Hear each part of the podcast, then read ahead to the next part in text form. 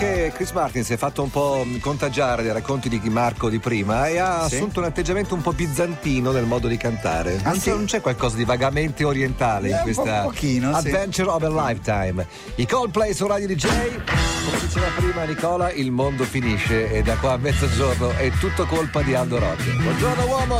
Buongiorno!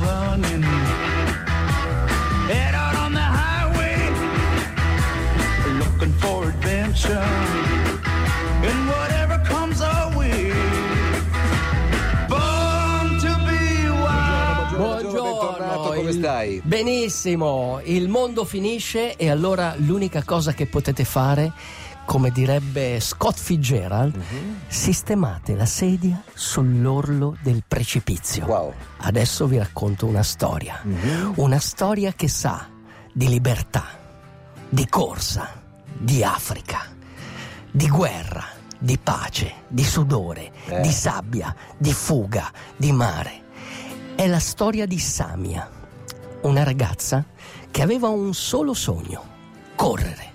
E pensate, viveva nella capitale delle cose andate a male. Così la chiamavano Mogadiscio. Mogadiscio Mogadiscio è una città incredibile. Faccio una piccolissima premessa. La storia che sta per raccontarvi Aldo è una storia che forse qualcuno già conosce, è una storia famosa raccontata in un bel libro di Giuseppe Cattozzella. Io lo ospitai al Grande Cocomero, ne ha parlato anche Roberto eh, Saviano? Saviano, ne hanno parlato in tanti, una storia abbastanza conosciuta, però forse non, non tutti la, la, sì, la conoscono no. dal punto di vista in cui la vuole raccontare. Esatto, dal punto di vista sappiamo di... di questa ragazza appunto somala che tenta l'avventura dell'atleta, in qualche modo ci riesce, ma che è talmente vittima della povertà che è costretta poi a diventare uno dei tanti fantasmi che esatto. vediamo sui barconi ma, che dall'Africa Ma la cosa più incredibile è come questa ragazzina di otto anni, perché questa è la storia, avete mm. presente Mogadiscio di Black Hawk Down, questo mercato Baccara. Baccara è uno dei Mogadiscio posti... è ufficialmente la città più pericolosa per, del pericolosa. mondo. Pensate, in questo, in, questo merca... lunga, eh? in questo mercato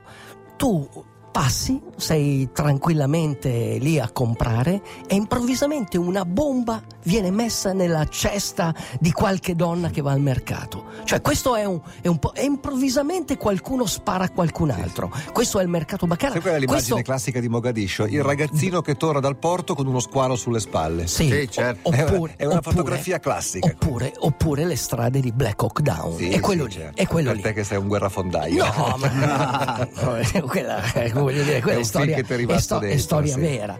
Eh, Però pensate, una ragazzina di 8 anni col suo amichetto, anche lui di 8 anni, il suo amichetto che si chiama Ali, che in queste strade loro si allenano, mm. cioè escono, hanno, pensate, aveva delle scarpe che gli aveva passato il fratello maggiore, cioè il fratello maggiore le aveva date al fratello minore, il fratello minore poi le aveva date a lei e dice che aveva, eh, una scarpa aveva un buco sulla punta, l'altra era talmente sottile la suola. Mm eh, che sentiva i ramoscelli, i sassolini, un, una cosa veramente... Eppure in tutto questo lei amava correre. Ma cosa è successo? Negli anni 90 a un certo punto sono arrivate queste corti islamiche e quindi anche quella situazione in cui lei poteva correre tranquillamente, pantaloncini, maglietta, non era più possibile. Era diventata una situazione molto molto difficile.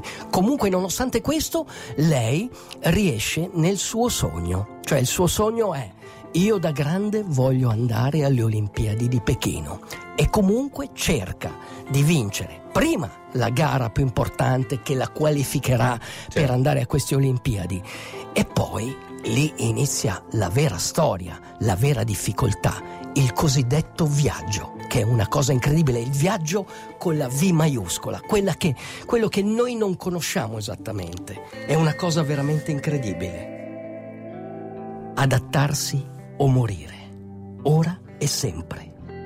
È l'inesorabile imperativo della vita.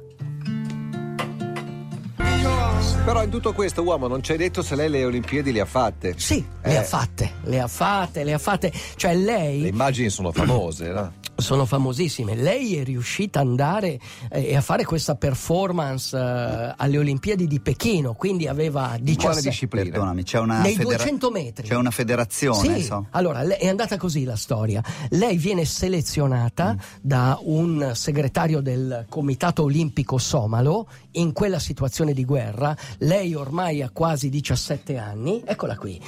Lei ha 17 anni, allora cosa le fanno fare? Prima la portano a Djibouti per vedere, insomma, di misurarla. È il primo suo viaggio internazionale, cioè pensate, questa ragazzina non aveva mai visto l'acqua corrente. Sai cosa vuol dire l'acqua no, corrente? Cioè, io, io ho presente gli alberghi africani e l'albergo di Djibouti dove lei era non era il massimo, eppure si commuove nel vedere l'acqua corrente. Ok, dopo questo, dove lei dà il massimo su otto concorrenti, arriva sesta e il segretario del comitato lì, 200, i 200 metri. 200 metri. 200 metri perché nei 100 lei era molto magrolina, non aveva allora quella, esplosi- quella forza esplosiva non aveva i mu- sì, le, le immagini, non aveva neanche da mangiare. Le immagini cioè, le trovate fanno abbastanza impressione sì. perché le atlete che vincono i 200 sono, sono eh, Serena Williams moltiplicate sì, per i due. Muscoli. Lei, lei invece è veramente lei magrolina. Aveva, lei diceva quando si è guardata nel tunnel che la portava sulla pista, si è guardata e ha guardato le altre, no? Muscoli, deltoidi, bicipiti.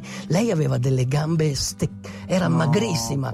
Del- e quindi questa cosa le, le, guardate, cioè aveva questa maglia oh, della Somalia. Poi il suo idolo era questo Mo Farah. Però Mo Farah se n'era andato dalla Somalia per gareggiare per gli inglesi. Lei voleva continuare a gareggiare per la Somalia. Era molto legata alla sua terra, ha avuto un padre che le ha insegnato dei valori incredibili, quindi aveva dei valori incredibili questa ragazzina. Ma cosa succede? Da Djibouti la portano a Pechino. A Pechino arriva, immagina l'albergo di Pechino, cioè Lì, lì, piange, qui si commuove, vede la, certo. tele, vede la, BBC per la prima volta, Chiaro. vede le porte automatiche, cioè delle Tutto, cose incre- cioè, incredibili, ok? Certo. Allora, lei anche lì dà il massimo, ma arriva, fai conto, 10 secondi dopo gli altri, certo. nei 200 metri.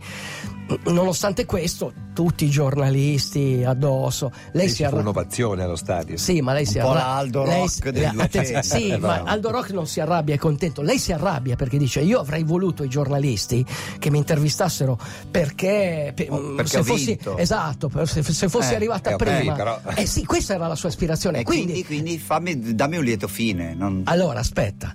Allora lei cosa decide? Io fra quattro anni vado a Londra e batto la Campbell. Eh, eh, questo era il suo sogno, ok? Quindi torna di nuovo in Somalia, vuole restare in Somalia, ma non ci riesce. Dovrebbe Le... passare dalla federazione russa, secondo no, me. Non ci, non ci riesce. Allora cosa fa? Lei Incontra capito. una giornalista americana che le dà la possibilità di andare in Etiopia a allenarsi con un allenatore etiope, ok? Lei va in Etiopia però anche lì è una tarib, una clandestina, mm. ok? Quindi non può correre di giorno e allenarsi con le altre atlete, deve correre la notte. Questa situazione non le sta bene, decide di partire, decide di fare questo maledetto viaggio.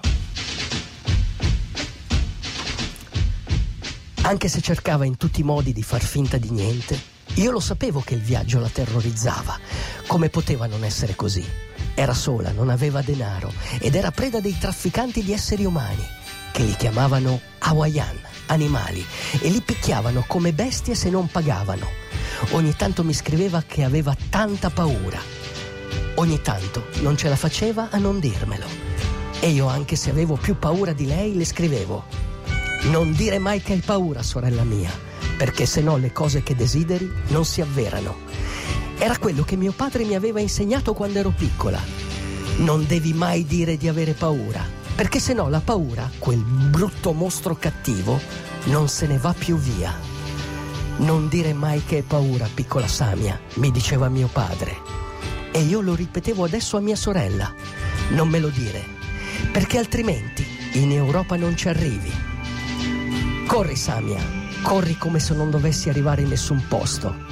Vivi Samia, Vivi come se tutto fosse un miracolo. Per te che sognavi le Olimpiadi di, di Londra. Joe Strammer.